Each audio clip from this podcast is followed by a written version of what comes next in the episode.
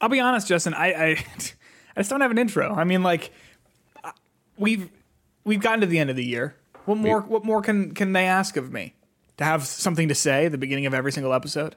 I want to ask you, how are you? How are you? How was your holiday? Good. I know we talked about it a little bit, but like, Holiday was fantastic, Peter. Um, I do have to say, uh, I want to, to to mention something that happened to me that I think was quite quite special. I was Please.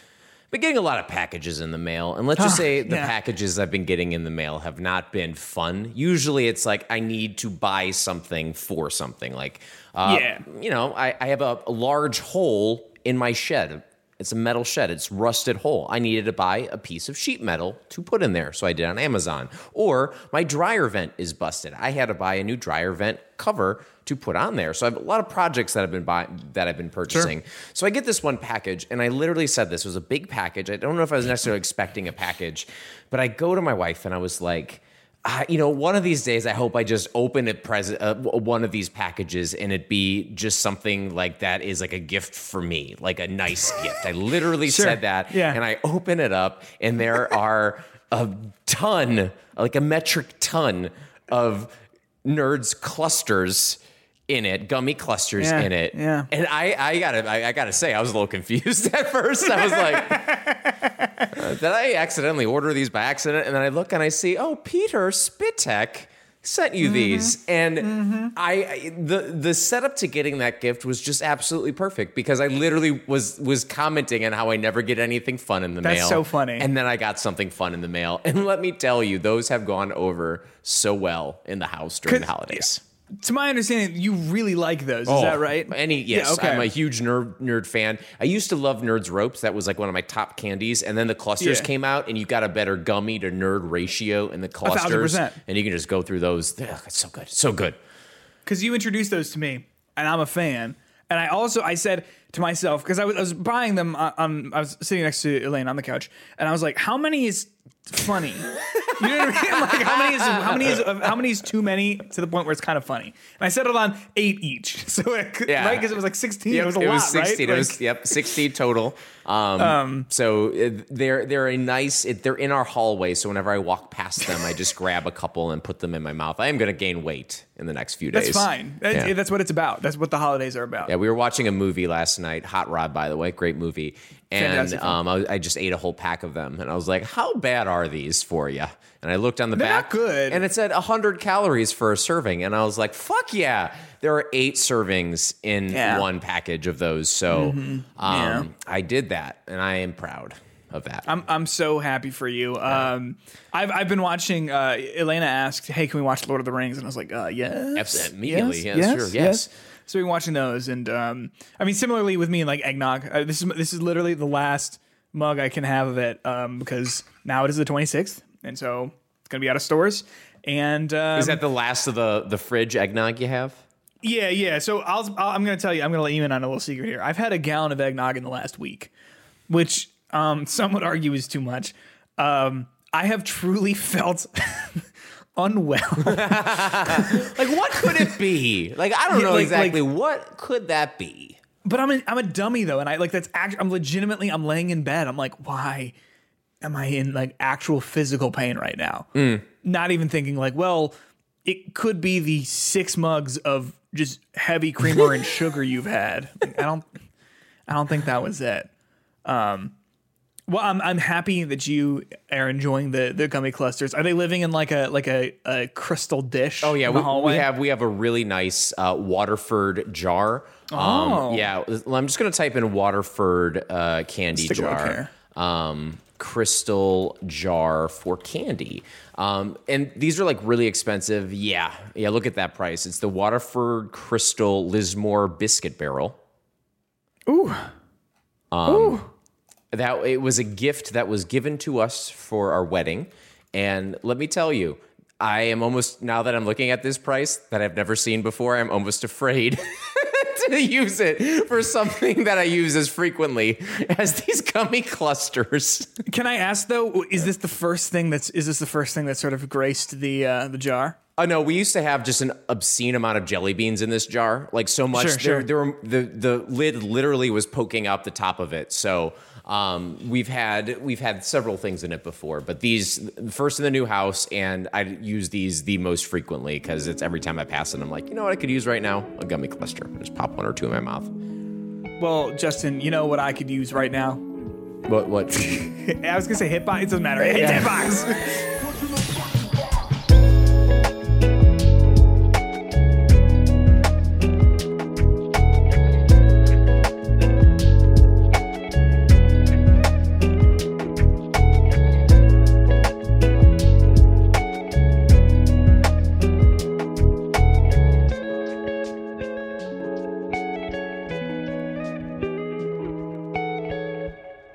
on, everyone? Welcome back to Hitbox episode number 174. Hey, by the time you're listening to this, uh, no, it won't. Never mind. I was gonna say it's gonna be the new year. It's not. Oh. um, this is 27th on Hitbox Day this this week, but then the week after that will be the new year. Uh, hope you had a wonderful holiday if you are listening to this. If you celebrated a holiday, and if not, just hope you're doing well. you know what I'm saying? Uh, my name is Peter Huntsbedeck, and joining me, as always, is my wonderful friend and co-host Justin Matkovich. Justin, things are good. Good holiday. You said Yeah. that, uh, I think, at the top, but Yeah, gr- great holiday. Um, we we hosted for the first time, so um, I was able to uh, you know show off some of my um, slow cooker skills. We did a lot of Sure, that. sure. Had a lot too much food. That was the one. If we're gonna have a knock on on the holiday, we had way too much food in our house. Um, and not, not a terrible problem to have, though. no, no, because now we're I mean, of all the problems you could, we're, we're reaping the benefits of that now.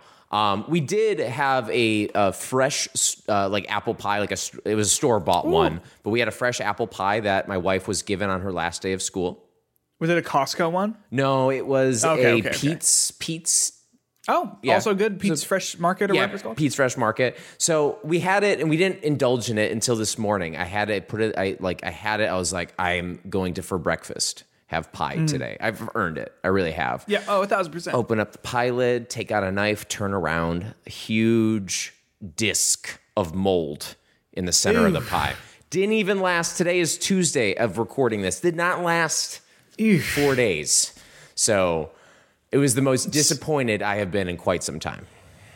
Well, I'm, I'm truly sorry to hear that for you. know. It sounds like that's, that sounds actually pretty gross. Yeah. Um, but Justin, you know what doesn't sound gross? Video game news. Here's a quick preview of what's coming up. Uh, believe it or not, it was actually kind of a busy week in games, um, which is great for, for everyone just before they took a break for the holiday. Um, but we got Insomniac gets hacked, Ubisoft almost gets hacked, and Bobby Kotick gets. Um, I'm just gonna read this as you've written it, Justin. Fucked. I'm, like I'm just. You know, we, we get the, the explicit tag. You know what I mean? Yeah, on we- we might as well use it. I- yeah. Specifically around Bobby Kotick. Bastard. Ba- You ever hear that? oh, what's Ooh. worse to you, bastard or fucked? Um, I think if someone said bastard in real life, I would be like, I would, look, I would be like, what? He's like he's like wearing a bowler cap and like a pinstripe Yeah, suit. yeah. Yeah, bastard.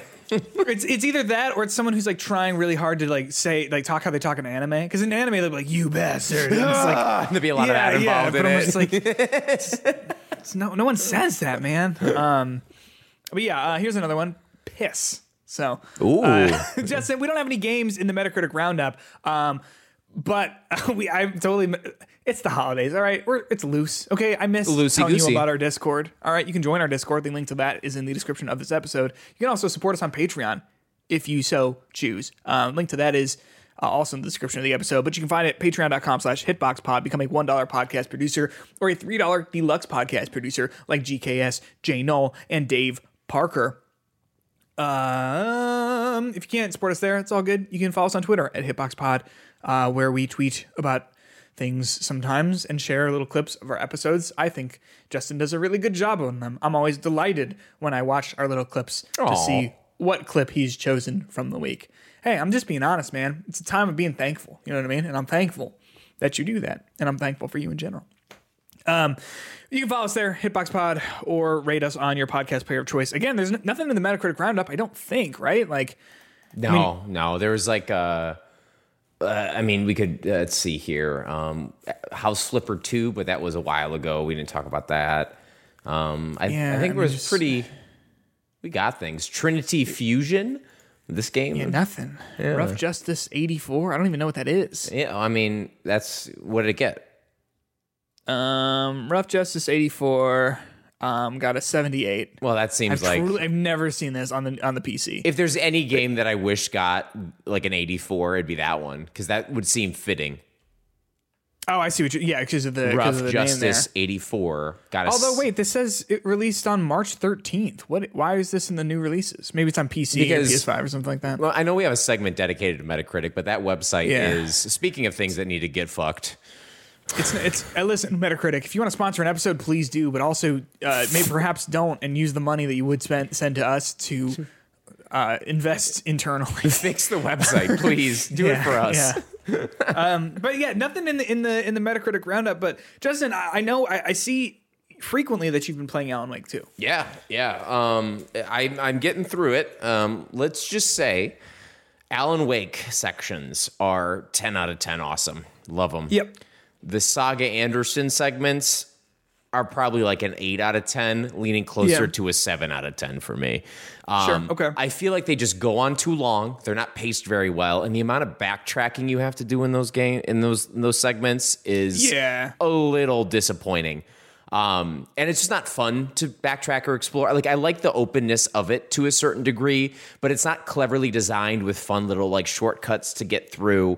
Like the Alan Wake sections is just the definition of perfect because you have this like open area that you get to go in, but it's not overly big, and each segment is like really smartly organized to get to the next set piece area that you're in. Sure. Um, and it's just goofy enough that the story is just literally goofy enough that it doesn't matter.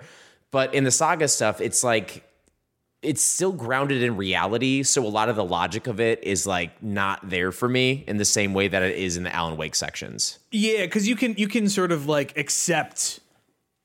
Out, like if, if it's if there's a weird leap in logic in the Alan Wake stuff, it's like well because it's the dark place. Yeah, but yeah. whereas whereas Saga, it's like no, this is like we are it is the real life. Yeah, it's it's hard to buy the metaphor for me. Um, but uh, I basically got into I rescued Grandpa. I'll keep it as vague as possible. Is the last thing I did. So how close am I to? you're getting there. yeah so i, I feel like Yeah. the story is definitely culminating um, but yeah again i think the alan wake stuff uh, far outshines the previous game um, in terms of like everything about it i love it and i do think the just the tone and the mood of the saga stuff is still better than the original game um, Yeah. but i do feel like and th- i would never thought i would say this before the and i think i might have mentioned in a previous podcast the combat is actually more fun to me in the original game than it is in the new game. It's a little more flighty in this game Yeah. for, for whatever reason. Like in the first one i think it's it's really really clear like when you have broken the shadow on an enemy like because they've got like the little like health bar like you know what i mean? With, with like the glint of light that gets like smaller and smaller um which i think is a really good way of doing it. Whereas like in this game like you can you can catch an enemy sort of like halfway in the flashlight and and it's unclear like if they if it's broken or not you know what i'm saying Y- Yeah, yeah, and like I feel like there's some in the in the saga stuff that don't actually start off with um like any of the darkness on them. You can just start shooting them right away. But Yeah, again, it's not are. like it's not like super clear or consistent with what it wants. And by the time you get to the end of the Alan Wake, the original, um, you have this like the this tool of weapons and ways to get out of combat encounters and ways to win combat that I just think is so much more satisfying than the way that we progress in this Alan Wake 2. Plus, like a lot of these major weapons are missable. Not that it necessarily matters, but like Yep. it's not like they're like part of the gameplay. Like now I've upgraded and, and this is this the part where I'm getting the shotgun. I literally got through most of the Alan Wake section without the shotgun. Well, you don't get it until the end, like uh, until you get to the. uh Uh, Ocean View Hotel. Hotel, but that's not even the end because that's the I think the second area. It's the train station, hotel, movie theater. Yeah, So you get it like the second one through, but you don't even need it like uh, No. to get it. Like it's just one of those things that's easy to miss. So I actually had to backtrack to get it. Um, but like I don't know, it, it's I, I think I think you're right, and I think you said this maybe last week or maybe the week before, but like, I think it would have been really bold if they didn't even do combat. yeah, I because agree. it feels it almost feels like it's um, it. I, I think it's okay, but I think it's the weakest part of the game. yeah, agreed. and and, and like especially like it would it would be weird to do the same combat from control because that is just like you're just constantly just like firing off whatever you know what I mean and that just wouldn't fit for this sort of game. Um, but it is it is kind of the worst part of the game in a way that like seems like this could have been redone Yeah. in a way that maybe made it more interesting or like um like yeah what you're saying like or they could even cut this out and and figured out a new way to deal with this stuff um, which I think would have been also cool but I guess agree with you. There, there's two parts that kind of the, that I think give me the most tension when I'm playing the game. Um, one of them takes place in Alan Wake's section. It's whenever you see those shadowy figures and you don't Yep. know if it's an enemy or not. I think that's really cool And I think that's really cool. And I think that kind of can justify the combat to a certain degree. Like, because without the fact that some of them could hurt you, it takes away from the fear of is this thing just a shadow or is this thing going to attack me? So I kind of appreciate that. So I'll give it that. If they're going to say the reason we had some combat in the Alan Wake section is because we want to make it more tense whenever you see these shadows, fine, whatever. Um, and then in the saga section, there's a there's a moment when you have to go in the basement and restart the power um, uh, in the senior home. that's good And the reason I love that section is because they they are they are like hitting the music for this crescendo that I was the whole time in this basement expecting there to be a boss or a combat encounter, and there's nothing. And there's just there just isn't And then you get out of it after having just this like tense moment, and then you get upstairs and there's a couple people like out of the basement. But like the basement segment itself, I had all this tension because I figured it would be a combat section and it wasn't. So I think they do like justify the combat because of those moments, and those moments wouldn't be as special if it wasn't for that, but I still think the combat could have been different somehow. Like you didn't have to kill everything. You couldn't kill things when you're Alan Wake. Um, when Yeah. you're your saga, there's a way that it's not so much about the killing of the stuff. There, it would be more about like just being defensive to like escape this stuff. I don't know. There could have been a way to make it more satisfying um, to me, but yeah, it, it's still the weakest part overall. That happens way too much, specifically in the saga stuff. Every time you get to a boss fight, I'm like, fuck this. And that's the thing too. It's like for me, like hearing that you did all the Alan Wake stuff first and then the Saga stuff second. I'm like, oh, I don't know if you're gonna like that. And it's so repetitive. It's so repetitive. yeah, yeah. because because you pace it like how I pace it out is I would do like what felt like a chapter of Saga is not. I mean, you know, they obviously have like bookends of like the chapters, but like it would feel like. Okay, I, I got done with one of the big objectives. Now I'm going to switch back to Alan. You Yep. know what I mean? And so, like, it, you kind of pace yourself in, in terms of like what you want to be doing. Um, but uh, yeah, yeah, that's that's a little rough. Um, but if you if you did if you rescued Grandpa, I think that's the final area Okay. that you get to ex- like explore and, and travel and do whatever. Um, and then I think you've got there's uh, uh, there are some there are some set piece sections that you've got, and then it's you're you're you're, you're making your way to the end. Is what I'm Cool. say. Perfect. I'm excited. I'm, I'm excited to finish it. I'm, I, I like it. I like where it's going for the most part. Um, I'm interested to see where it goes. Um, I do have to say, there's a certain character who likes to pet a lot of uh, like deer or moose head statues throughout it, and I think that's pretty suspicious, if you ask me. Pretty Mm-hmm, also think- suspicious. I think it makes me ask, what does that mean? Yeah. What? Why? Why are we allowed to do that? My I think my favorite thing about the game, which by the way, my brother got me the um, Old Gods of Asgard sound the, the Hell yeah. vinyl Hell vinyl greatest yeah. hits. Yeah. Um, for for Christmas. But like my favorite thing about that game is that I ju- just all these scenes that you go, hmm, noted, just weird. Um, and some of it gets answered directly, some of it doesn't. Um, but it, I, I think that even the stuff that doesn't get answered specifically and directly, it makes me wonder like it it, it all it to me adds to the mood and all adds to like some of the theories that you can have about different characters and whatever.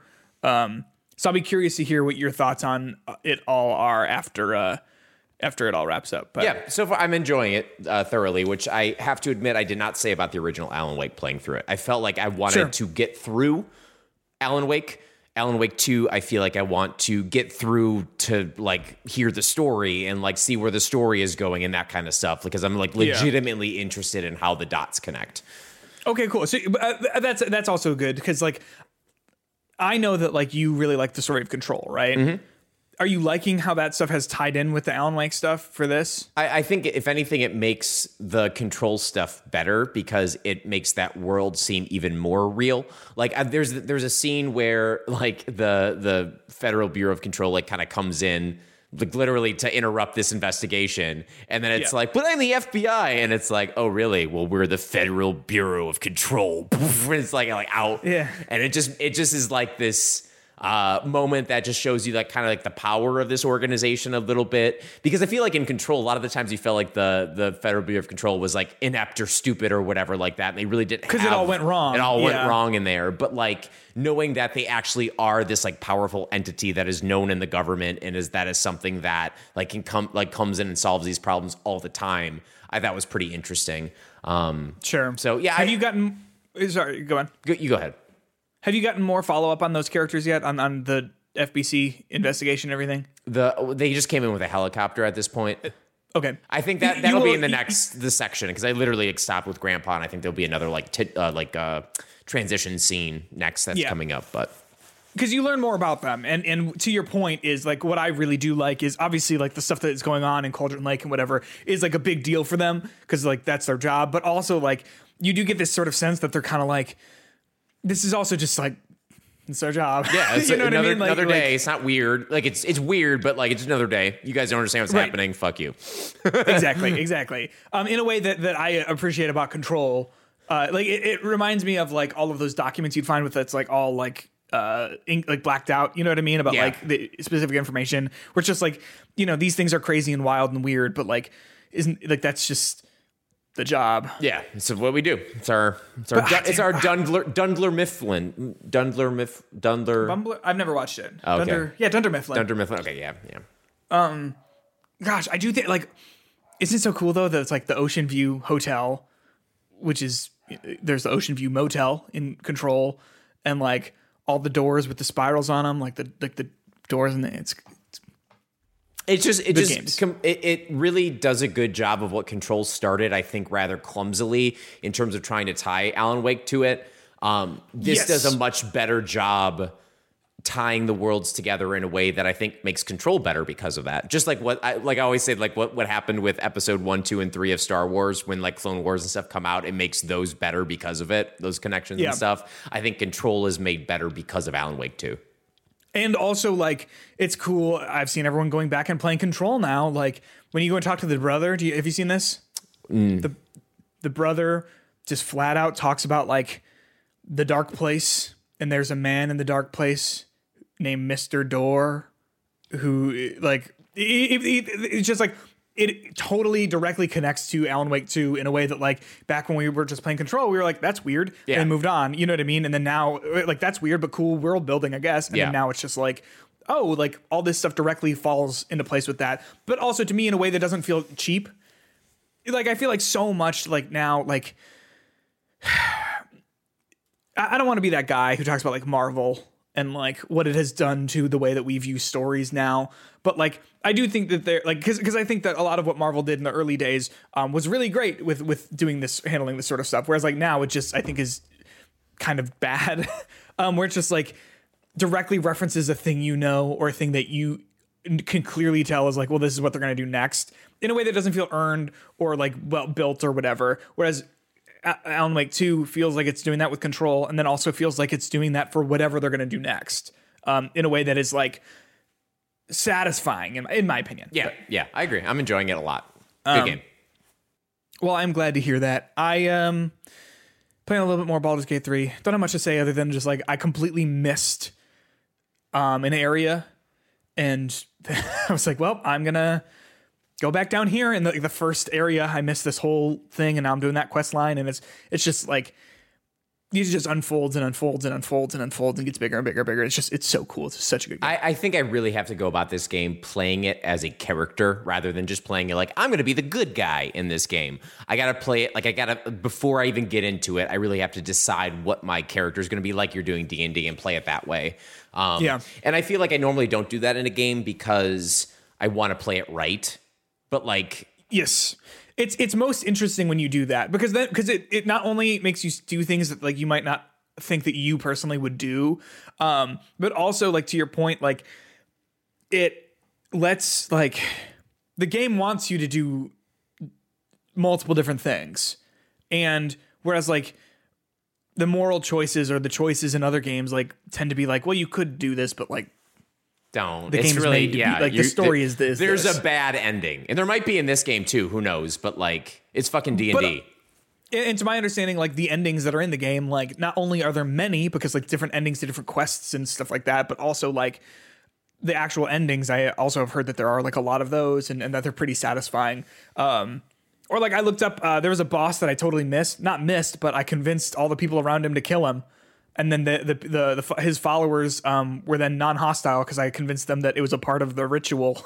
like that they were supposed to do that and so like i i could totally tell like oh we're in a big boss arena like and i was in this conversation i tricked i tricked him into being like yeah i will let them experiment on me and then like they killed him and then they just walked around doing their whole thing like, That's okay, awesome. cool That's awesome. yeah but it, it, it's it's one of those things where like if you, you you could do it like that or you could do it you could convince him to kill them or you could convince you know what i'm saying like, Yeah. like there's so many different ways for it to go um that yeah i, th- I think having like a, a specific character is is um the way to go for that in my opinion but um, I think that's all I've been playing. I mean, believe it or not, like even though it's been the holidays, I haven't had that much time for games. Um, I know. That's just how it always goes, Yeah, though. I, I literally like re uh, wired my entire basement with electricity. And it took me forever to do that Yeah, because I'm living in a house that is, um, you know, about 40 years old, and there's a lot of questionable things that were behind those walls. Um, so that was really a, a project I thought would. It takes about like five minutes to change out a normal outlet, maybe. Um, and like this one, every time I opened it up, I'm like, where the fuck is this cord going to? Like, what is this? I was sending pictures to my father-in-law, and he like, he's like, I never seen that before. Let me come over. And then he's like looking at it, and we're like sitting there like, and he's like, he's a mechanic. He understands this kind of stuff. So we're both sitting there like, I don't know. So it's been fun. It's that's my game, house wiring.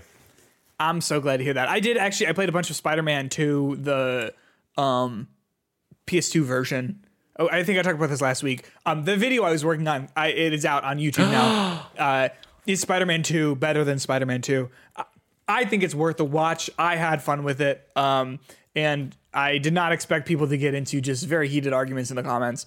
Um, oh, is it is but, it um, good engagement though?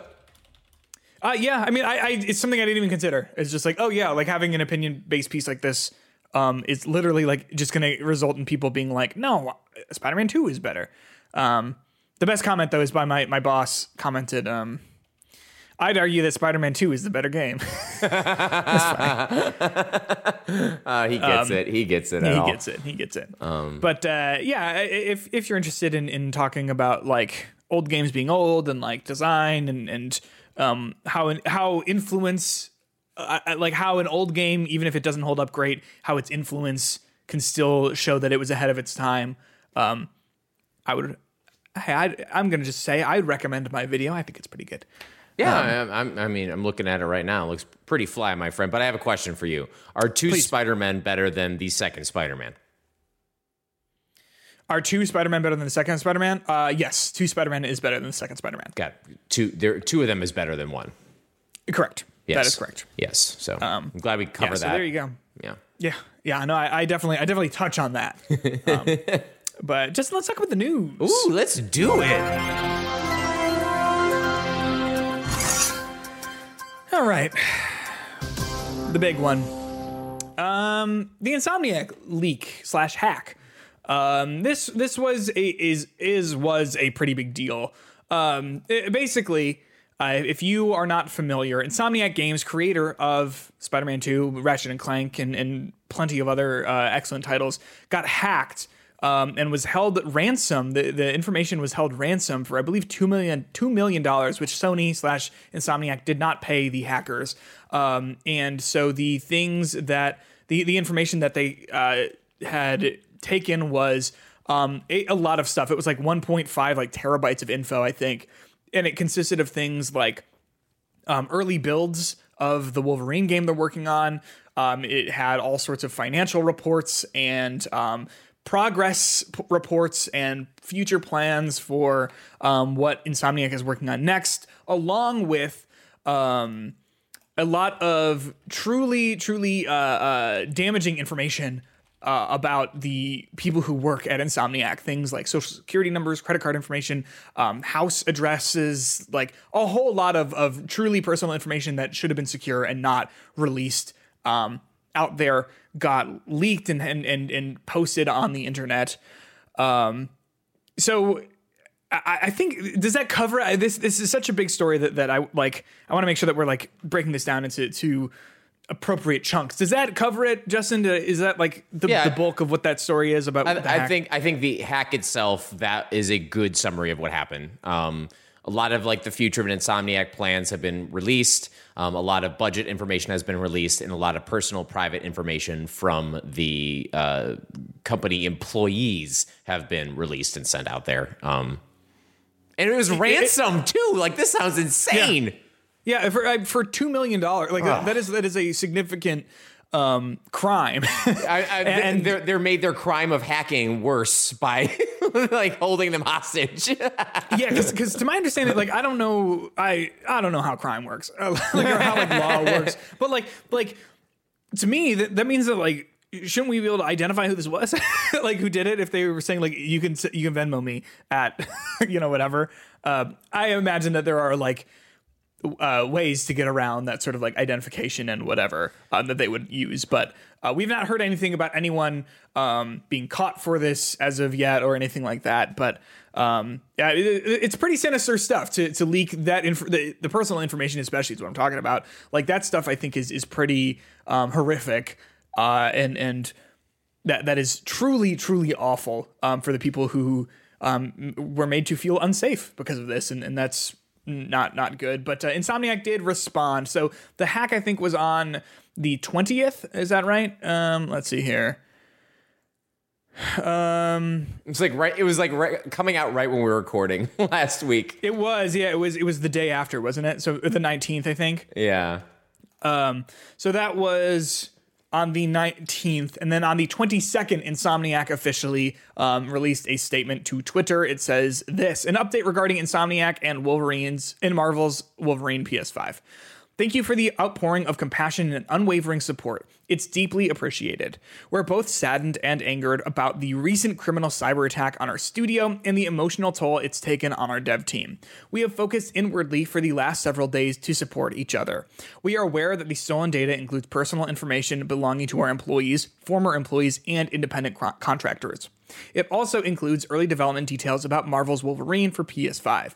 We continue working on it qu- quickly uh, to determine what data was impacted. This experience has been extremely distressing for us. We want to everyone to enjoy the games we develop as intended and all uh, and, and as our players deserve. However, like Logan, Insomniac is resilient. Marvel's Wolverine continues as planned. The game is in early production and will no doubt greatly evolve throughout development, as do all of our plans. While we appreciate everyone's enthusiasm, we will share official information about Marvel's Wolverine when the time is right. On behalf of everyone at Insomniac Games, thank you for your ongoing support during this challenging time. So that was their statement. General thoughts on this, Justin? Go. Uh, Jesus. The statement Uh, and then also the, lo- the hack and everything else. so yeah, I mean, what is what is Insomniac supposed to do? Like in, in a situation like this? Like, I mean, they are they were put in a situation that was unwinnable. You don't pay them a ransom. Like that's just not something you do.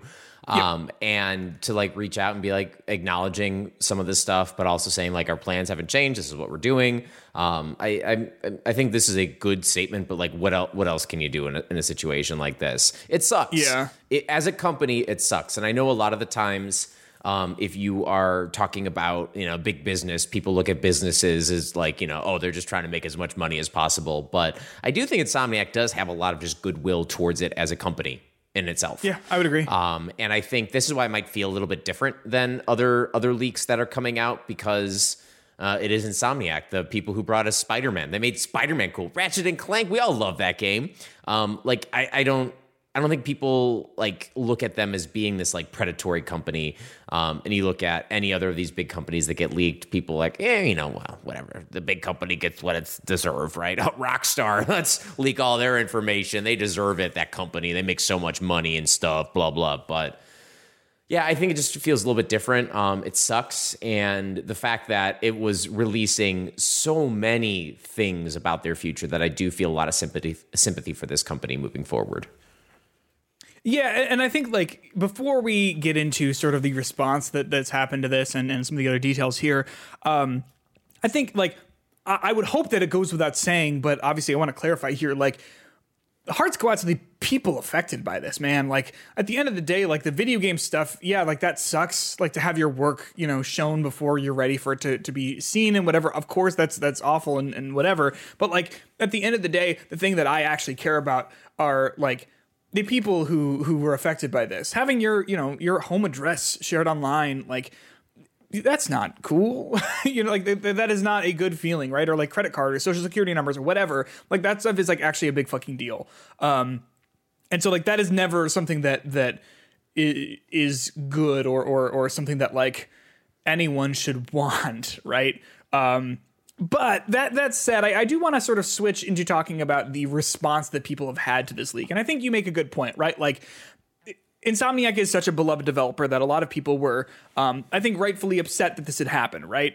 I, like in, in general, I'm again, I'm I'm against suffering, and I'm against you know people's work being shared and, and What- uh, whatever. What a tricky pedestal to stand on there, Peter. Yeah, I know. I'm really, you know, it's it's I'm really showing the kind of man I am here.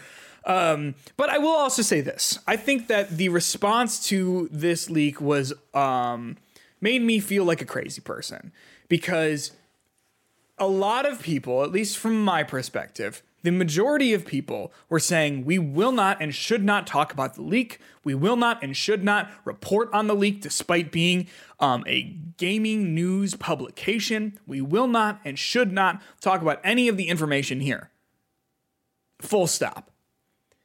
And to me, I think that's weird. I think that is not the way to handle things. Um, there was a lot of um, what I would uh, uh, what I would generously call brain dead shithead takes, where where uh, of just like people saying things like. Um, Open Critic, who we use for our Open Critic, uh, our, our uh, fantasy games, um, tweeted out like the a, a screenshot of the SPJ's minimize harm ethos, which is like um, what you should be doing as a journalist. Uh, uh, in order to protect people and minimize the harm that that reporting can cause people, right? Because like if you report on certain details of a person's life, you can hurt them, right? Um, but guess what? those that ethos uh, does not apply to companies. everyone, I think you need to understand that the people that are harmed in this, the way that people were harmed with this, the way that human beings were harmed with this, was by having their social security numbers leaked, not by having the video game they're working on leaked. Does that suck? I'm a creative person. You're a creative person. We create things, right? Does that suck? Yeah. Does that is that like going to impact like the safety of my like my life? No. It, it, or or anyone's life? No, it is not. so people like uh, uh, they, they also they they tweeted out uh, the, the tweet has been deleted since, um, but Open Critic basically said like um, by t- by talking about this leak, you are not only um, you know i i endangering like the people who who are affected by this, but also um, like the the consumer's right to delight and surprise about video game announcements, which is just like hysterically like uh, like embarrassing to say. Like, do I love seeing new video game releases? Yeah. Um, but if those are ruined for me, like I'm an adult. You know what I mean? Like it's just like that just happens. That's just how life works. I don't know. It, did you catch any of this response? Did you catch any of like the way people were talking about this? Yeah, like I, I think I even like before we started recording, I was like to you, I was like, I want to talk about like what's been released, but like I didn't know if like you being in the in the industry like made you think any differently about this, like talking about this stuff too. Because as far as I'm concerned, the the news comes in different waves about this. You have the news of the leak, you have what's released, um, and then you have like the impact and fallout of all this stuff. Like you cannot, if you are really talking about the news, you cannot ignore that kind of stuff. Like No, I, and, I, and, and not even one percent. And like, it makes me mad. It makes me so mad that you have journalists tweeting out here proudly saying we are not covering this news at our website. And I'm like, then why the fuck are you here? Like, like I'm sorry. I'm I ho- I'm not trying to offend you. I'm not trying to like do whatever. But what the fuck are you doing if you're not going to be talking about this? Now, th- you like. Here's the thing. There is a way to talk about this that is up to the publication, is up to the individual, right? should you share the information of the people who were who were uh, harmed in this? Fuck no, but no one is, and no one would, you know. And if they would, then they're not a good publication. People were upset with IGN for talking about this stuff. They're not sharing the information of the people. That's that would be that. Hey, that's a crime. hey, and and linking to that information. Hey, guess what? That is a crime. IGN wouldn't fucking do that. they wouldn't, right? Um, so of course you don't want to share that talking about the news of the hey, there was a leak. You should talk about that, regardless of if you want to or not, because guess what, motherfucker? That's the news. now it is up to the publication and the you know writer and whatever. It's up to their discretion to decide if they want to talk about the details of what's in the leak. There are some things that I think are newsworthy in the leak. There are some things that aren't. Do I think you need to sh- person? And this is my personal belief, right? so different publications can look at this differently. I personally don't think there's any merit in really showing or talking about the footage of Wolverine PS5 that got leaked. I don't because it's not a finished game. There's nothing that it can tell us really because it's in development and as we know video games are like change all the time. And I mean I've seen a handful of clips just from being on Twitter and I'm like, yeah, okay, that's a third person Wolverine action game. It looks unfinished because it is. Um, but I didn't learn anything that I didn't already know about this video game. Do you know what I mean? Yeah. But then there's other details that I think are important, like the budgets of the of these first party Sony games. I think that's important and I think that's worth talking about. The future plans for Insomniac. Is it a bummer to know that hey, they're going to be working on this thing in the future and that you aren't going to get this cool surprise announcement? I guess, but like uh, I, I think it, it is foolish for people to pretend like they don't know. Does that make sense? Yeah. Am I am I making sense here? You just can't ignore this kind of stuff. And I think like all right, so let's go to The Last of Us Part Two. Um, yep. When they when video of the plot and images of the plot and things that happen in the plot were released. Yes. Um, and then news outlets would report that information and make it a headline. The story is the leak. In the case yeah. of the actual like content of that leak and the spoilers to it, like you as the publication have to make a choice whether to explicitly talk about that kind of stuff and like the release or to say yeah. that there were leaks about this kind of stuff that's that the, about the story that happened but when it comes to something i think on the scale of this insomniac thing it's not like telling me the plot of marvel's like uh, like no. wolverine it is telling me information about it that is just like from a business perspective things that are out there timelines dates those kind of things i i don't think there is a moral high ground on in this kind of situation for not reporting this kind of stuff uh, no, and in my opinion, as a I went, hey, I went to school to be a journalist, y'all. You shouldn't be like, you shouldn't be able to be taking this moral stance of like, I'm not going to report on this, so I'm a good person. Then what the fuck are you doing? You're a journalist, yeah. it's your job, motherfucker. Yeah. Um, if I may, there's a tweet that I I, I think is is pretty excellent here.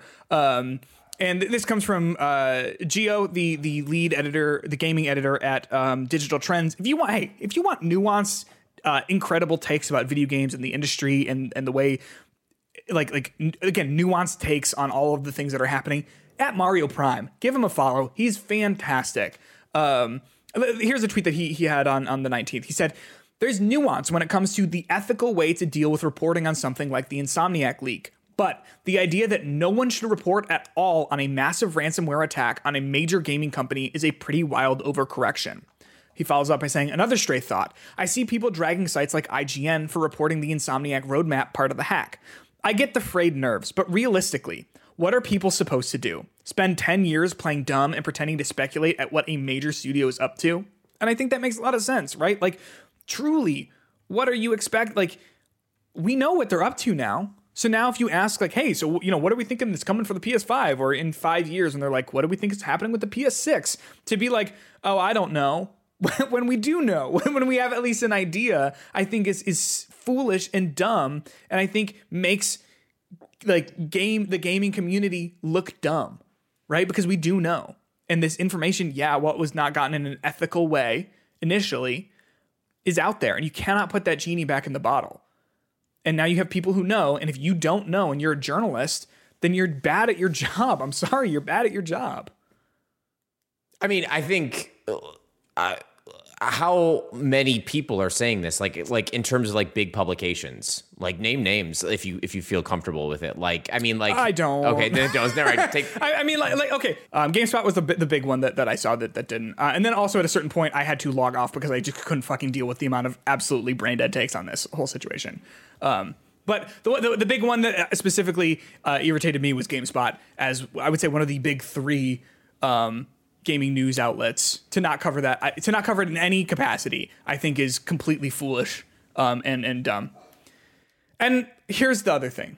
Sorry to make this podcast just a platform for me to rant about this. Um, I get it. Uh, I also do get it. Um, I bet those people, those editors, are friends with people who work at Insomniac.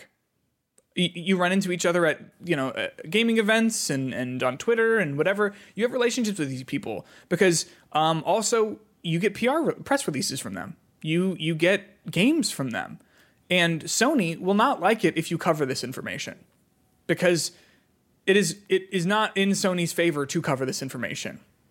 But guess what? I don't get paid by Sony. I'm not Sony PR. So and, and neither are they. And and so why should they care? Because actually like like they're not they're they're journalists. They're not a part of protecting Sony's IP. They're not a part of that that system at all. So it sucks because to me it's just another reminder of the cog that is games journalism that like the relationship that you have with PR is important and if you um, endanger your relationship with PR from any company for doing your job, you can lose out on opportunities and miss out on different things. That it just it's it's one of those um, irritating truths about the industry that that I think was was very was put on display last week. and like can you call yourself a journalist though if you don't report the truth because you're worried about how that you know you you're not a journalist if that's the case Nope. um, that's why it's so important when you know you hear people say like this game was provided by Nintendo or provided by PlayStation to like hear those kind of things because even if the take is like a bad take, you're still taking that under the context that this was something that the the company provided to these people. You know what I mean? That's still part of that equation. Me as the consumer of this content and information, hearing this and thinking like, well, are they really telling the truth? Are they being persuaded by the truth? Like what like what like I think that stuff is such a fine area. And if there is I the moral ground is to no matter what the truth is, to share the truth. Yes. like that is the moral high ground to be taking, not to hide truth. Except for Santa. So here's- except for Santa. Oh, and that's just the truth. That is. So here's here's um, a tweet from one Gita Jackson writes for Aftermath, incredible um, journalist led, uh, uh, audience supported website. Gita Jackson writes. Sometimes I think I, something I think about a lot, and, and this has resonated with me and stuck with me i- i- since since they tweeted it. Something I think about a lot. Sometimes you can really tell who is in who in games journalism is a journalist with a specific interest in the games industry and surrounding culture, and who is here because they want to be a professional fan. I don't think there's anything wrong with being a professional fan or an influencer, but it's a different job than being a journalist or a critic for that matter. I think it would be better for everyone if people in video game adjacent media decided what profession they're in. You really cannot be both. The purpose of journalism and the purpose of influencers are completely at odds, and I think it's bad for both journalism and influencers that the line is so blurred. I've been I've been like I've been turning over my mind over and over and over again talking about being a professional fan. And so many people that I respect and look up to behaved like children with this with this leak. Profession that are being trying to be professional fans. I get that you have friends at this company and that it sucks for them. And I get that this doesn't look good for them. But it's your job to to report on this stuff. That's my soapbox. But I think that's a great way of saying it because so many people do get into this industry not going through the actual journalism route. Nope.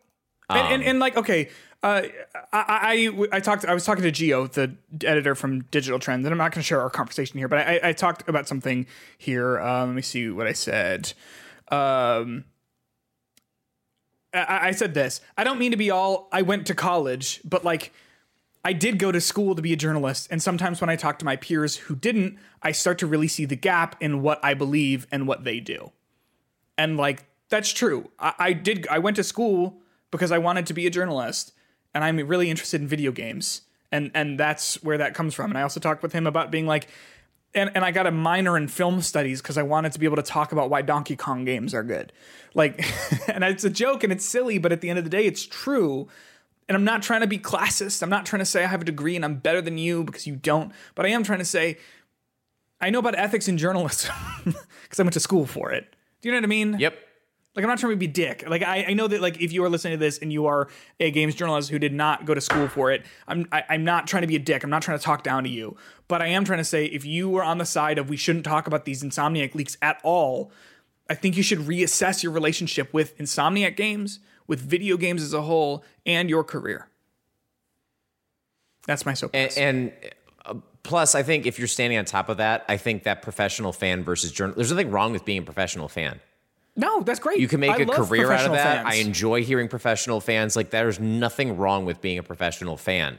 But to me, that that specific language kind of completely like puts a word to or puts words to I don't want to say what is wrong with the video game industry, but it's like one of those things that I think happens too often with video games journalism in general. Yeah. It's that it's that blurred line between journalism and fandom.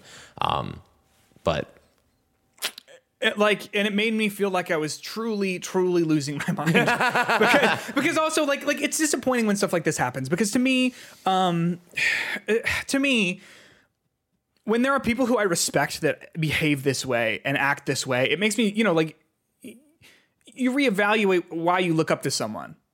You know what I mean? And there are journalists in the games industry that I look up to that behaved poorly and um and behaved like professional fans.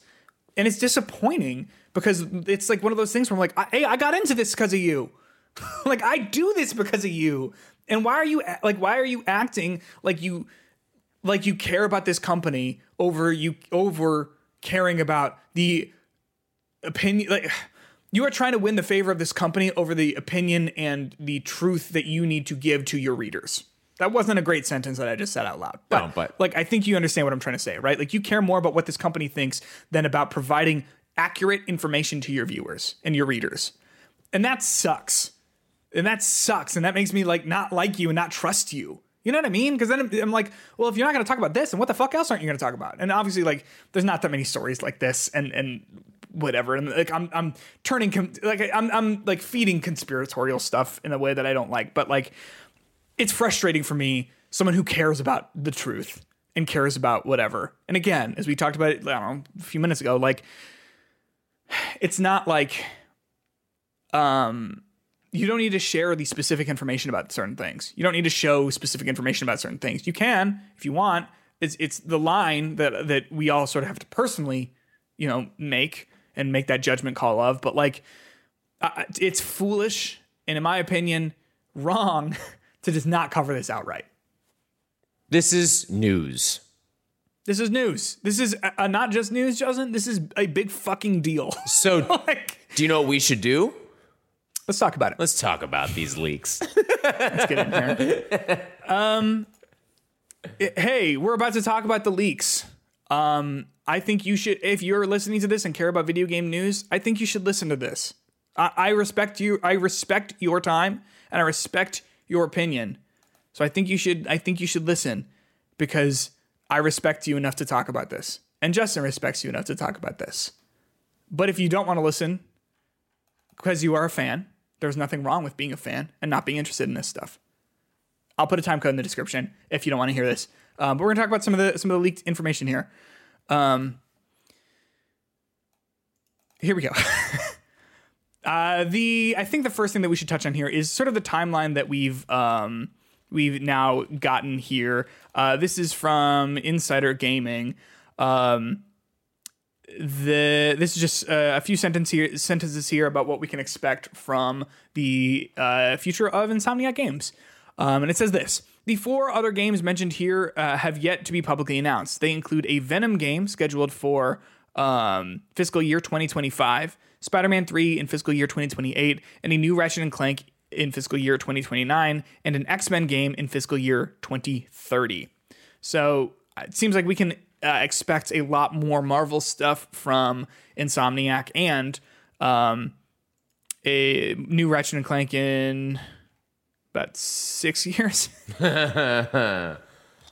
Uh, that's How do crazy. you feel about that? Um, I so my hearing this kind of stuff. I think one thing that I've always been really impressed impressed by Insomniac by uh, is how quickly quickly they release AAA quality games. Yeah. Um, and this to me lo- seems to be a healthy um uh kind of like look at the future of it. It doesn't seem like there's too much happening too quickly. Um the you know something spider-man 2 for 2024 wolverine 2026 it's not going to be a 2020 people were like saying it was a 2024 game Oh, that's that's wild. No. right like that's a wild thing to me but like it being 2026 I'm, I'm upset it's 2026 that's a long time away but like that seems like a normal development schedule i think um Yeah, for for w- waiting on um on. Wait, wait, wait. Did we did we hear did we get Wolverine in 2026? Did I say that, or did was that somewhere else? wasn't is that not there what did it say Um. Oh yeah. Sorry. That, that is in a. Se- I didn't read that here, but that is in a separate p- portion here. Not expected until fiscal year 2026. oh okay got it, got it. Yeah, but but like you, no, you're right. Like, of course, do I want to play that game now? I do. Um, does 2026 feel far away because it's currently 2023? Yeah. Um, but we've only got what four, five more days to 2023, and then then that that seems like a pretty fucking fast turnaround. You know what I mean? Especially when considering like, yeah, like you know, it- it- Miles Morales came out three years ago at this point. Yeah, you know what that- I mean? that's crazy. Jesus, time, man. What is I know, it, man. Jeez, but to have like a game the quality of Spider-Man Two coming out three years after Miles Morales is nuts. Yeah, That's insane. and and two years after Ratchet and Clank. like nuts, insane. Yeah. so, yeah, I think the- I don't know. this is Yeah, interesting to me. Uh, what do you think of the of an X Men game? Um, I I- I think that could be cool. Yeah, uh, like in general, like I think Insomniac does a good job with superheroes.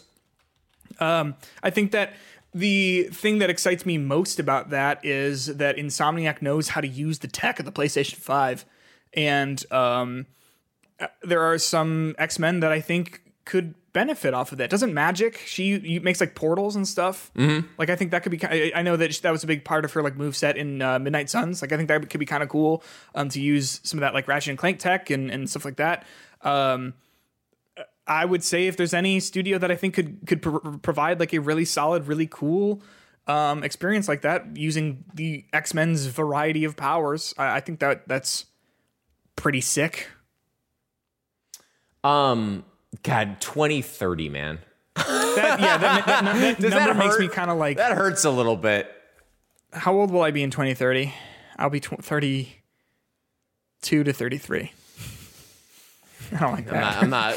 I'm not going to tell you how like old that. I'm going to be, Peter. Um, but I, know, I I, don't will- like I will most likely have visited Japan by the time that fucking game comes out. If that. Oh, yeah, for your- your- Don't yeah. say that. Don't say it out loud. I'm not gonna. I'm not gonna say it out loud. I'm not saying it's my 40th birthday. I'm not. Why would I say that? Why would you say that? Right. It's insane, fucking insanity. Um, the uh, just in general, I think one thing I don't want to say this worries me per se, um, but the fact that so much of their future, Insomniac's future, is centered around uh, Marvel games. Yeah, I don't love it. To be to be entirely honest with you, I don't love that. Yeah, I I like superheroes enough, but um, I don't want to only engage with superhero media yeah, right, right. And like, because it's a, like Yeah, the, the company building IP. Like that's the thing that's kind of scary too, because I mean, this is what happened with Telltale. Telltale does not have uh, original IP that they can go off of, and they're kind of dependent on actually having the brand or whatever it is. So now it's like Insomniac. They have Ratchet and Clank, right? The great, awesome. But everything else is Marvel. So that's a little worrisome to me. I'm not a huge business perp- person to understand that. But I mean, Marvel is kind of like specifically Spider Man, not even X Men anymore. Like, is X Men still with Sony? X Men was never Sony. X Men was owned by Fox. Okay, so then and Marvel. they're not anymore. Marvel, Disney, Marvel now owns Right. So uh, X-Men again. Disney Marvel is not even like Sony. Like Spider Man kind of makes sense for me still. Yeah, because Sony owns the character. Spider I Man. think. Yeah, so that makes sense Yeah, to me. But like character. now we're going into whole X Men, Wolverine. Like it just gets this like weird area that I'm not really sure what the business implications are for that. Um, but it makes it harder to see like you know you see Spider-Man on the splash screen of all your um, like Sony first party characters. Can the X-Men be marketed in the same way to be Sony first party? Is Insomniac going to only be making these games for Sony? It's, see, that's that's another question, right? Is like I wonder. I mean, I, the, the, 2030 is so far away that so many different things Uh, yeah, in this industry 40. can change. Right. Uh, like like think about like so much can change between now and then, right? In terms of exclusivity in the way that like Sony and, and Microsoft specifically handle exclusivity, because we know that like you know Sony is is not necessarily leaning away from that, but well, willing to at least it seems embrace a little bit of non-exclusive stuff with, from their first party studios with like Bungie, right? Destiny is obviously cross-plat. That's always been cross-plat. But like Marathon is going to be cross-platform, right? And that is being developed under Sony. I don't know if maybe I don't know if Sony's like stoked about that or whatever, but like at the very least, it seems like they're open to that idea of of launching things cross-platform. And you know, I think, and I'm not a, not a business person, so it's you know it's just speculation here, but like you know, you can make a lot of money by allowing a lot more people to purchase your X Men game. you know, uh, I I don't know, don't know. They're not doing that with with Wolverine, who is not who is an X Man and is not um, owned by Sony. So I don't know. Also knowing seven years from now or six years from now is a really long time away in terms of like we're gonna have another probably another console generation for sure by 2030 we'll be in it Yep. by 2030 and we know that microsoft has been kind of moving away from or trying to become like a place where you anywhere you play you can play an xbox game instead of it just being like we're we're an xbox we're gonna sell xboxes.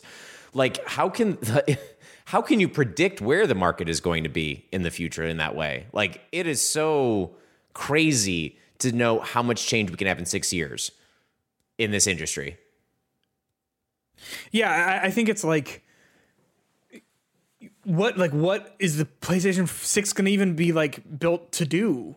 You know what I mean? Like like I can't like I'm not I'm not a tech person so like I I don't know what like is the up and coming like new stuff with, with like that sort of stuff. But like what's the marketing buzz going to be for it? You know, like like you know, in 6 years or however what, what, what was it 2028 did they say did Phil Spencer say that he expects the new you know what I'm saying when he was when he was under oath and all I, that stuff? yeah, I forget off the top of my head, but um, It was like around then, Yeah. though. But like, what is like what is the new tech going to be for that? We don't even I, we we can't even predict that because the you know technology like develops and grows so fast that like you know obviously they're not working on this X Men game. Yeah, he- I imagine it is written down somewhere. What's that? uh, uh, Axios uh, said that he said in 2028. So you are correct in that. Sure. Yeah. So so like I don't know. Like I guess what I'm trying to say is like I'm agreeing with you. I don't know. that's that's so far away. Um and and yeah, I do agree though too about like I don't know if I'm in love with the idea of Insomniac being like shuddered to do that Marvel games exclusively and one Ratchet and Clank on the side. Um but yeah, It's a man. little side piece. Uh, but you know what? Video games are like I can only imagine they're gonna you know keep being so cheap to make, and it'll be so easy to have these games out there, right, and, and they have been so cheap, you know, and that's what's crazy about it. Is like yeah. they've been so cheap. So um, from the Insomniac leak, we or hack rather, we uh, we did learn about some budgets of of some other first party Sony games. Um, so I'm going to read these to you in the order in which they were released. Um, The Last of Us Part Two cost 220 million dollars to make. Spider-Man Remastered cost 39 million to make. Ratchet and Clank Rift Apart 81 million. Miles Morales 156 million. God of War Ragnarok around 200 million. and Spider-Man 2 cost 315 million dollars to make. Um these budgets are wild. Like like they are truly truly wild. Um it's the sort of thing where where it is is truly it, it's a little baffling to figure out like how much are we how much is too much for a game to cost to make? I know like Halo Infinite cost what 500 million dollars I think was was the let's see here. Um I don't know if we ever got a definitive answer to this, but I think the the budget that was going around for that game was 500 million dollars, which I think is one of the most expensive games ever to, to create. Um but like Jesus Christ. do those numbers shock you at all, Justin? Um, no, I think it makes sense. I mean, the games you listed are all fucking bangers. I would I would agree. but I guess my question is like do you does the like to me there is a very very very drastic difference between Ratchet and Clank costing 81 million and like Spider-Man Miles Morales costing 156 million dollars and Spider-Man 2 costing 315 million dollars. Like I, I think that I think that like that you know 39 million for Spider-Man remastered to that 156 for Spider-Man Miles Morales to me those numbers make a little bit more sense and, and feel a little bit more uh, reasonable I guess I would say in terms of um, in terms of development costs and, and what you can then expect uh, uh, from the, those games to, to like to deliver but then when you get to 315 million dollars like that is a significant amount of money to put into this video game do you know what I'm saying I mean, I, I think it's a lot of money, but like I, I feel, and I, I guess it's hard for me to like quantify like how the money shows itself. Um, Miles Morales is not. I wouldn't say it's a budget game, but it was a smaller chunk of a game compared to Spider-Man Two. yeah It's not even half the size if you do uh, to hundred percent it. Um, Yeah. The remaster, remastering Spider-Man. It's already built on top of that Yeah. first game. Yeah. costs 40 million to do that. Um, and then Spider-Man 2 is like the full like, you know, AAA $70 release of a game. Um, and I don't necessarily think that a $300,000 video game thing when I hear that I'm not shocked by it because I generally think the quality of that game is pretty high quality. Not saying it's like the best game of the year, but like I think there's a reason why I like Sony first party games so much. Um, and I think a lot of that has to do, unfortunately, with saying this, it's the kind of money that they put into these games to release Sure. quality products. Um, that's not a cheap thing to do. Releasing an Uncharted 4 is not a cheap endeavor. Releasing a Last of Us Part 2 is not a cheap endeavor. Uh, a Spider Man 2 game is not something that is cheap. Um, and I, you know, I those numbers are unfortunately not a surprising number. Are they high? Absolutely. I think they're high. Um, did this did this leak tell you how they broke down that budget, where they put that money, how much of it was in technology, how much it was in staffing, how much was it in salaries, how much was in so many different things that that I wonder where that money is actually like put out to. But I guess the question is: Is Spider-Man Two drastically better than Last of Us Part Two? It is not. No, no. And, Is and it also like a hundred thousand, a hundred million dollars better than Last of Us Part Two? Absolutely No. not. Well, right, and and I guess I guess like shocking me me- like I don't know if I'm shocked necessarily or, or, or surprised. I guess it's just like, to me like the, the part that is is so hard to believe is for me that like Sony would be doing this and for them to like think that it's sustainable in any way. Right? Like is it can you sustain can you continue to make games at that price for now and forever? And i assume only getting bigger as projects get bigger and stuff like that and take longer to develop? No right? Like you it just you can't continue to do that and then not worry about laying people off or or or whatever. Because also like something that i think is interesting and worth pointing out like you know not every single person who's involved in game dev is like needs to be hands on at every single point in the project right when you're like like like what I'm trying to say is like when you're writing the story of the game, what are the people who design the cinematics doing? You know what I'm saying? Like like truly like what are, like actually what are they doing? And and I think a lot of companies would see that and go like, "Oh, we don't need these people for 2 years." Okay, well, let's fire that team, you know, or re- or move them elsewhere and then and, and re- reallocate funds from them and do something else, right? And is is that wrong? Like I think firing people who have a job is is not ideal. Is, is allocating them elsewhere wrong? No, not necessarily. But like, th- th- my question is like, how do you continue to do that and not have to be worried about like and, and and try and keep people on board and not have them worry about what they their job security or or things like that. Does that make sense? Does It- that, does that it- like it does. anxiety make sense to you? But I don't think that's a Sony problem because I feel like Sony. no, no, no, games industry. Yeah, yeah. Because I think I large. think I think it is a bigger problem because Sony is always going to have the not maybe always, but it's going to have ability to overpay people in order to do a job for contractors if they do overpay it to put more money and resources into a game to release another fu- fucking Spider-Man game in 2 years and things like that. Yeah. They have the resources to do that. They have the infrastructure to do that. They have the infrastructure to take your um, uh, people who do the cutscenes and move them to a different project within Insomniac or within somewhere else in Sony. Like they have that ability. I think the problem is when this is the expectation for a game that's a quality game for a lot of people. Right. Yes. When that is the expectation, other people are not able to do that. Smaller companies are not able to hit that type of quality and to hit those types of releases. Um, and we already have this world where I think that you you you lost your like double A games. Like double A games really aren't that huge a thing anymore, are they? No, where did I, I think they Sony said something? I don't have the information, the, the quote here, but I, so I, so please understand that this is com- not a complete information. I also don't know where this came from, so like maybe they didn't say this, but I thought that I read somewhere that Sony had said from these internal documents that if a game it does not have a budget of at least 150 million dollars, it is not considered AAA by Sony anymore, which is significant. Um, Ghost of Tsushima cost 60 million dollars to make and apparently it cost it, it uh, earned 397 million dollars. Off of 60 million dollars and that is a game that i would say is uh, of at least the same similar quality to spider-man 2 right? Like like maybe the, the tech is different sure you know what i mean? Like there are there are differences there for sure. Um but like I, I guess like in terms of like that bang for your buck sort of thing i just don't I, I just don't know where how you uh, I don't know at what point th- these companies need to draw the line right between saying like we should invest this much money into making our game and we can make this much money off of it. Um, you know what I'm saying? Yeah, but I don't. I still don't think that's a Sony problem per se. No, like, no, no. I'm, th- this is just this is just information coming out right now because we have the numbers from Sony. because I, Right, like- I I think like Sony is a company that is built. It's what Sony is is built a lot on these games. Yep. Like their identity is putting 150 million into a game and giving you a good game.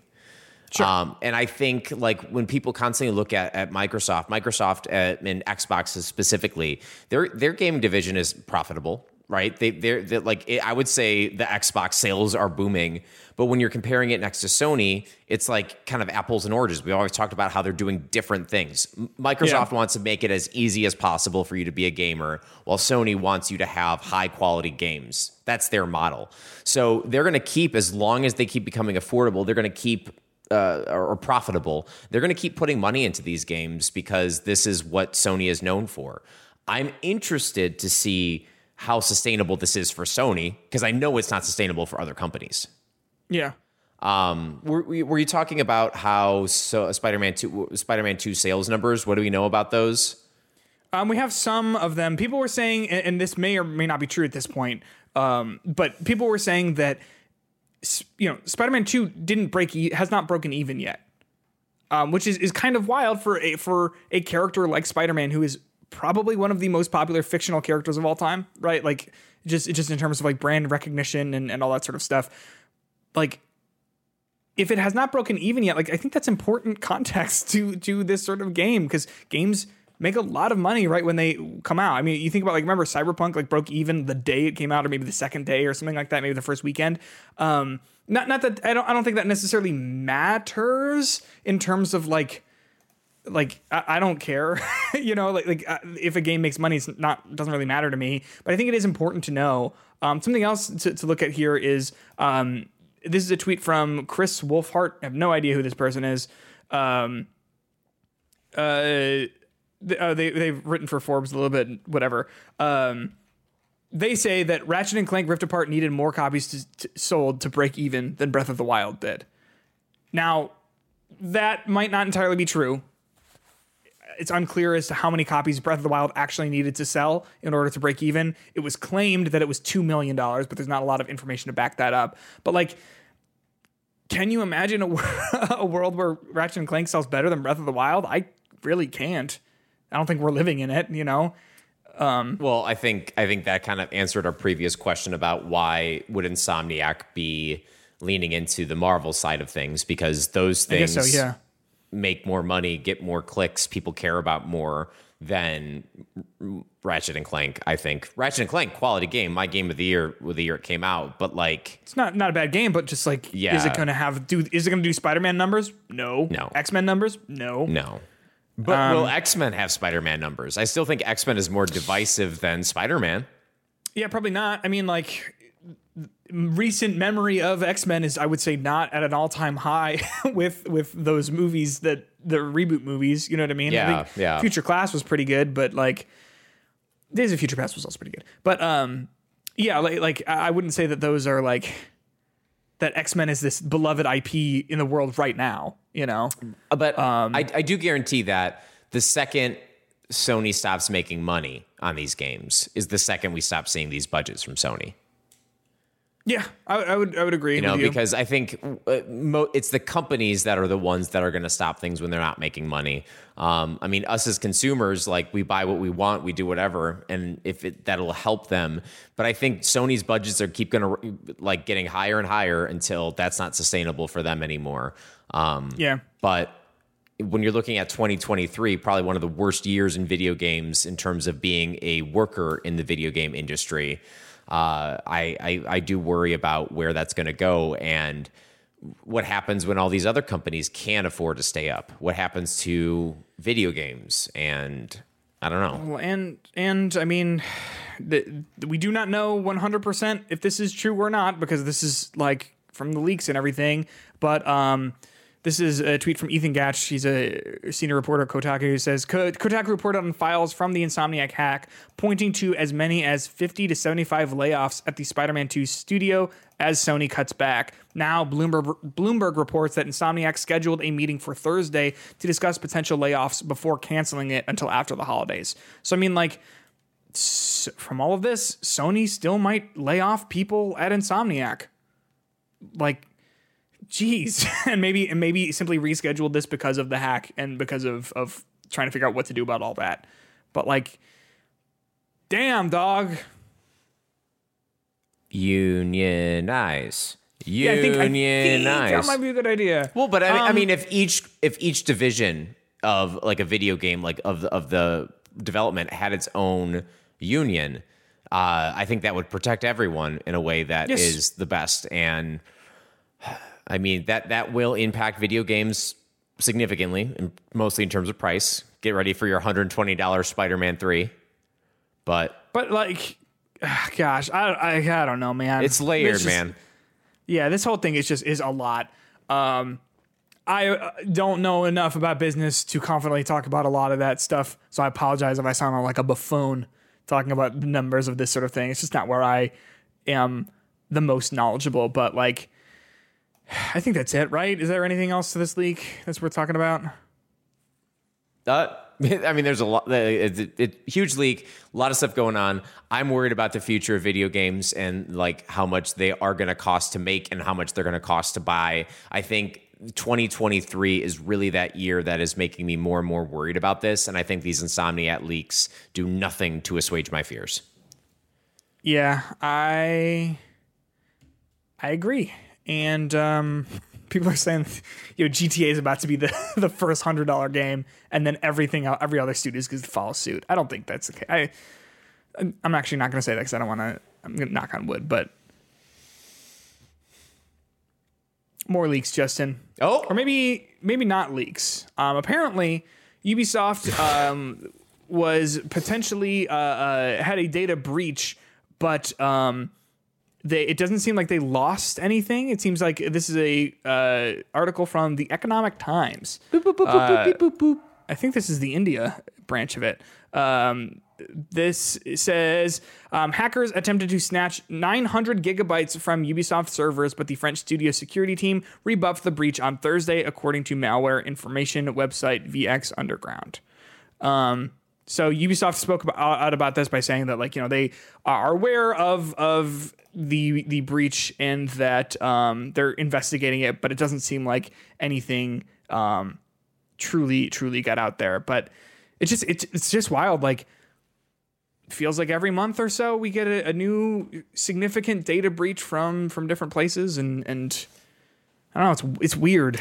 Um, one of my uh, family members had worked in tech his whole career, and he's retired and loving it. He's li- literally living out in the in the forest with like barely any internet, um, living his That's best life. life. But he was talking a lot about how as technology gets further and further like advanced, the internet itself is something that wasn't meant to be secure. Um, and like we're kind of in this point where we can't just like redesign the internet like like we're we're in a spot where these kind of breaches are going to continue to happen and um, these two factor authentications that we all roll our eyes at is kind of like at least the way for people to try to fight back from them. But you have you know the second phishing attempts get a spell checker is the second i become more easily fooled by these phishing attempts um, like uh, maybe spell Microsoft correct if you are trying to get my information through a phishing attempt. Uh, that would help probably, but I don't know. It's just one of those things that this stuff is going to keep happening. It's not going to stop. I don't know how to to you know necessarily deal with this kind of stuff, but yay for Ubisoft for being able to thwart this attempt. Good for you.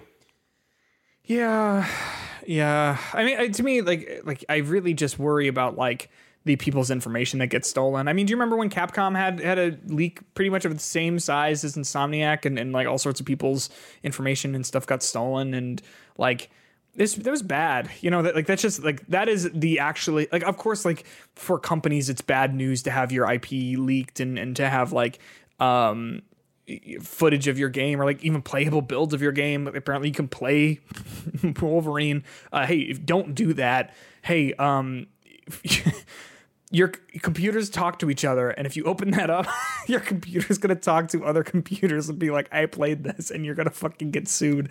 Um, but like. it- It's just so wild that like this happens so frequently, you know what I mean? And I just I worry about the the developers who have or or even like contractors or or um you know I think with Capcom wasn't it people who like if you were part of Capcom Net or whatever their like login stuff is like your information was potentially at risk like it, that's that's the worrisome stuff to me in in in my opinion but that's just my opinion. Gotta love it. Speaking of hackers, um, the whole this is a hacker hacker episode.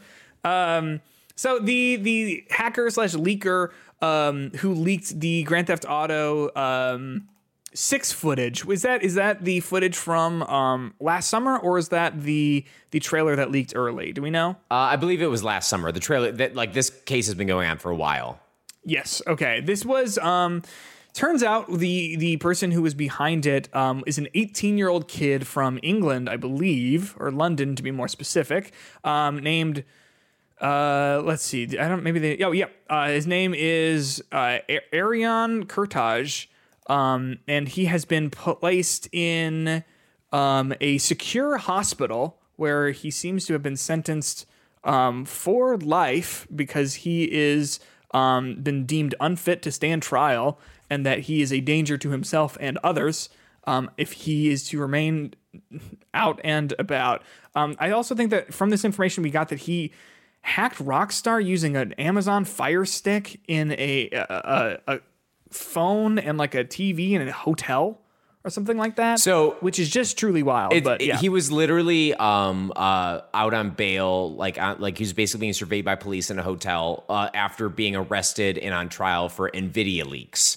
And then while he was being under police custody in this hotel, he found a way to hack to get the GTA leaks. like Yeah. it's like a truly insane story. Um, and basically, he, he's he was he was fighting and basically saying like, the second I get out, I'm going to hack again. Like that's like literally what he's going to do. Like that's Yes. that's why it's kind of like this life in prison under, um, you know, kind of like a, a like a hospital because he was unfit to stand trial. Um, I, I mean, this is just a, a, a kind of an insane story when you really think about it. Yeah, a- and you know, like uh, to me, it's sad. You know, like like I, I think having I don't think people should go to prison for life for the most part. Um, I would say that I'm I'm pretty pretty against that in principle. Um, but like you know, I do take a little bit of comfort. Comfort, I guess, is the wrong word, but like knowing that he, he's not in prison. Like a lot of people were saying, like sort of wrongly reporting that he's in prison for life. He's not. You know, he's he's in this um how would you a ho- secure hospital you know for for his mental health and and for for his um I would say mental issues right uh, which which I would hope is a good place for someone like him who is able to get the help he needs if he is truly feeling like he's only going to be doing this for the rest of his life you know what I mean in terms of like hacking different companies and stuff like that um but wild, right? Like I, I guess I don't know have much to say about this. Do you? Do you? Uh, do you have any thoughts on so, this? so are you under the camp that Batman should like not put prisoners in Arkham Asylum? Like, Um, like how should he deal with that? Well, I think that gets to the issue that um, DC Comics and most of superheroes have with understanding how cri- why crime happens and what crime is about. Um, the Joker, is in the, at least in the movie, is just a crazy guy who wants to to kill people and and watch the world burn. Master Bruce. That was a horrific, horrific impression. Like I've heard a lot of those before, but that was probably my favorite. uh, Ma- Master Bruce. That- That's a little bit better. Not good, but Master Bruce, thank you. Well, He wants to watch the world gosh. burn. Is that good? oh, those press ups, and you can't even lift this burning log, Master. Bruce. That's from the first one. Um, it's not important. Arg! he wants to watch the world burn, matey.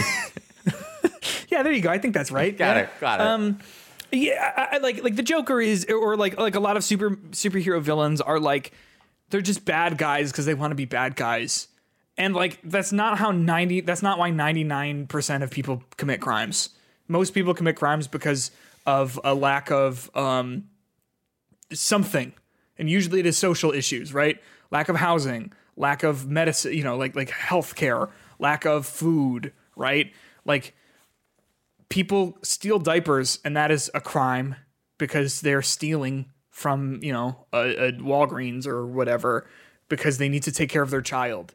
That is a societal failure. That is not a failure of that person. They're not stealing diapers because they love stealing diapers. They're trying to take care of their child, right? But the fact that they don't have that child care support um, is a failing of our society. People people deal drugs and, and get involved with gangs and stuff because they are looking for um, community and support and safety, right? That's not because they want to be the Joker. you know what I mean? Do I think Batman should be sending all those people there? Um, maybe the the ringleaders because they seem like they are obsessed with doing crime because they love crime. Um, but the guys who go, it's the bat, um, and then go to fight him, uh, they probably got very unlucky and dealt a bad hand. That was a great, great little soap. That was a good soapbox too that you stood up on. That was a good, good kind of Thank like you. summary of everything. Um, kind of bouncing off that, I think uh, Marvel's Spider-Man does actually Spider-Man Two does a good job about talking about um, like getting away from your past and like absolving your crimes and like not necessarily like forgiving people or forgetting what people did, but um, I do think they tackled that in a pretty good way.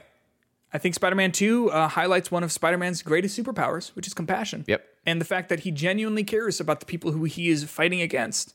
Uh, I, I think there's that good scene with Tombstone when he saves Yep. him, him and Harry save him from that thing. When he's, he, I don't remember what he says, but Tombstone is like something like, "Why would you save me?" And he's like, "Oh, because like, just a guy, man," you know. Um, and I also think it is interesting because Batman is an arm of the police, by the way, um, who who themselves are an extension of white supremacy from a, from a era that of, of humanity that should burn.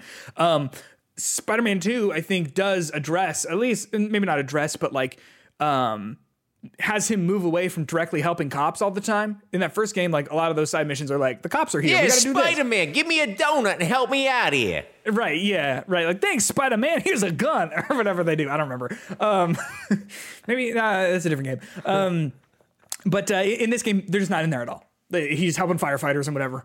Uh, you know what I mean? And I think that's an interesting thing because, uh, like I said, I think I think superheroes, um, for the most part, fundamentally under- misunderstand why people do crimes, and um, it was cool to see perhaps a little bit more of that social shift with Spider Man Two. Bobby Kotick, you know him we uh, sort of infamously know him Um, his last day is, I believe, Friday of this week. His last day as CEO of Activision, um, or Activision Blizzard, rather.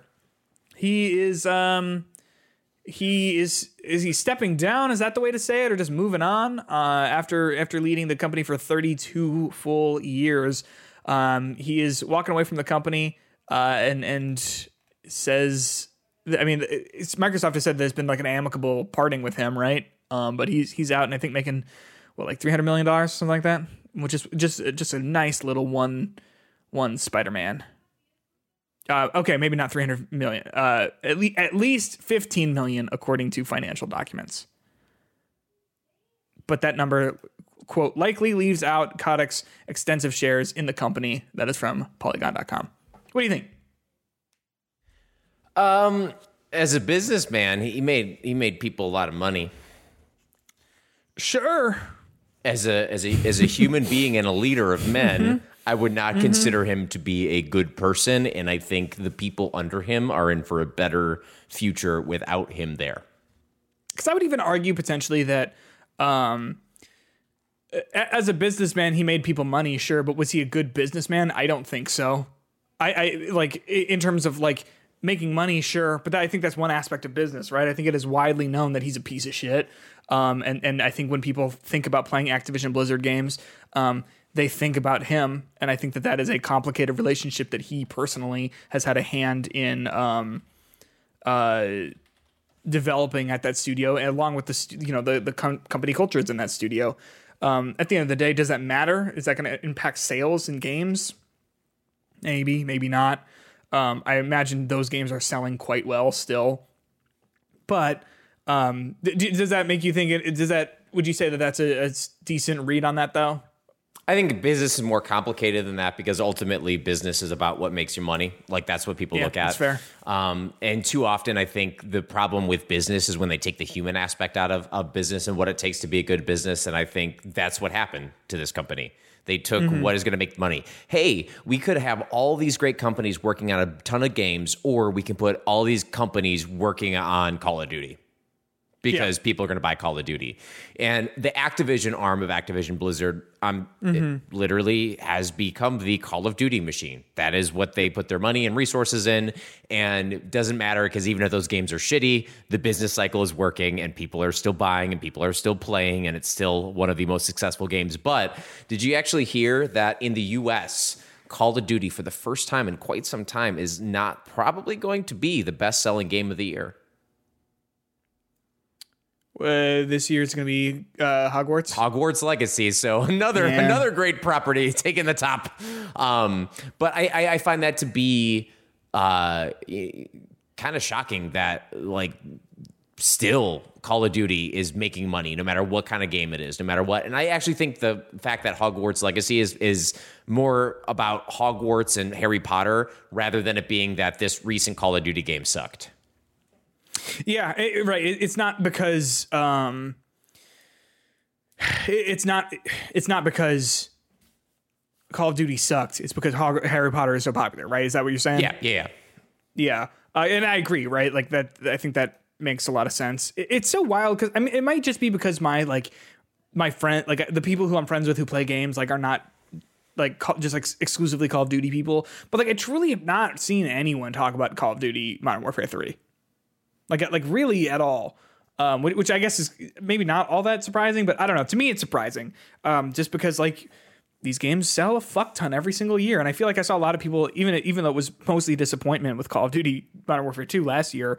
Um, like I still think it's like at least that's people still talking about it. People played it at least, whereas like I just haven't heard anyone talk about this game. crazy. It's insane. You know what? But anyway, uh, Bobby, I'm glad you're gone.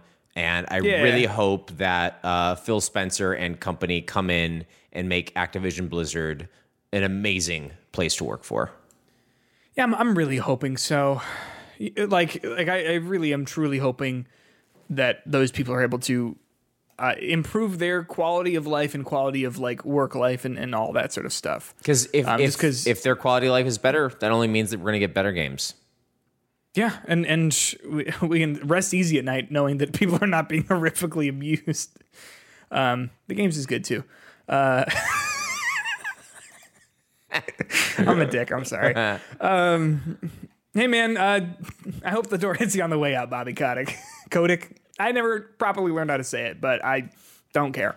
I heard his middle name is Dildo. I haven't done any research on that, but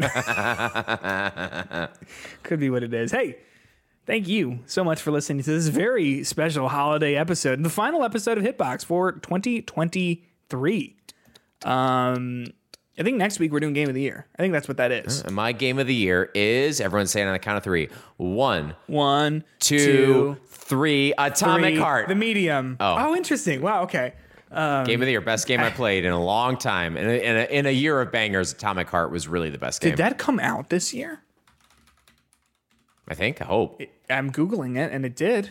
February of And it, 2023. it did. Yes.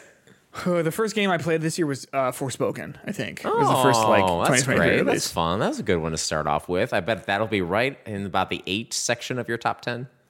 Um, I don't think it was the worst game I played this year. But- I mean, maybe maybe we'll uh, do this whole other conversation for another time. But like, let me look. Just like, was it the worst game I played this year?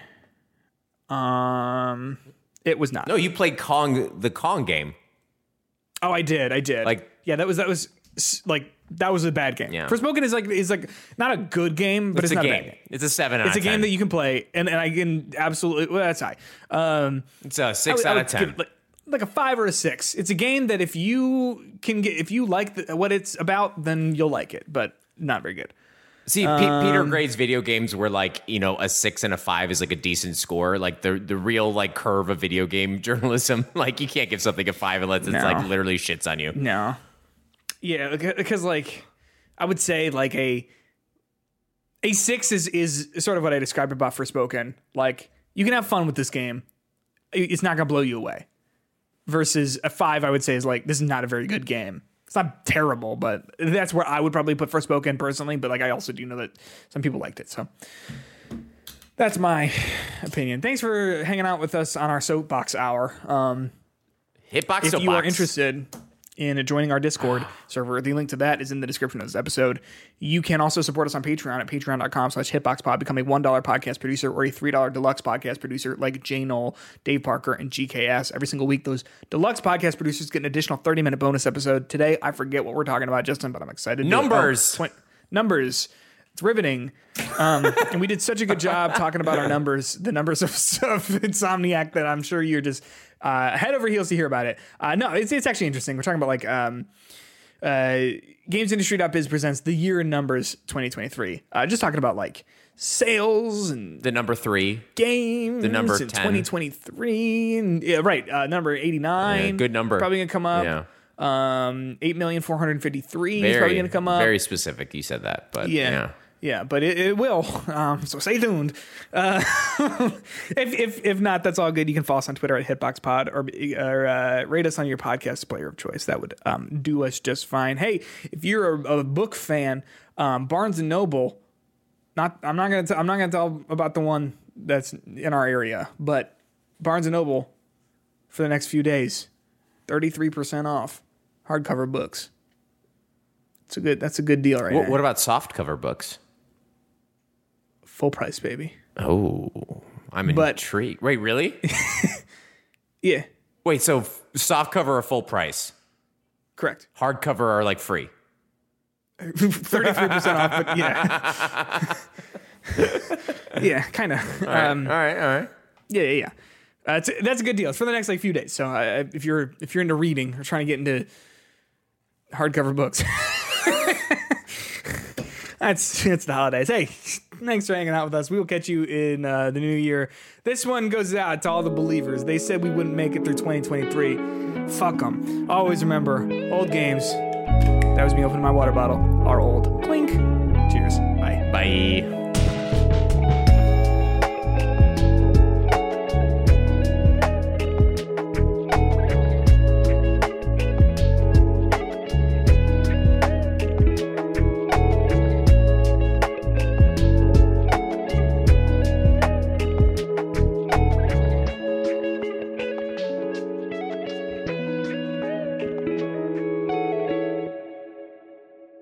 I'll stop recording.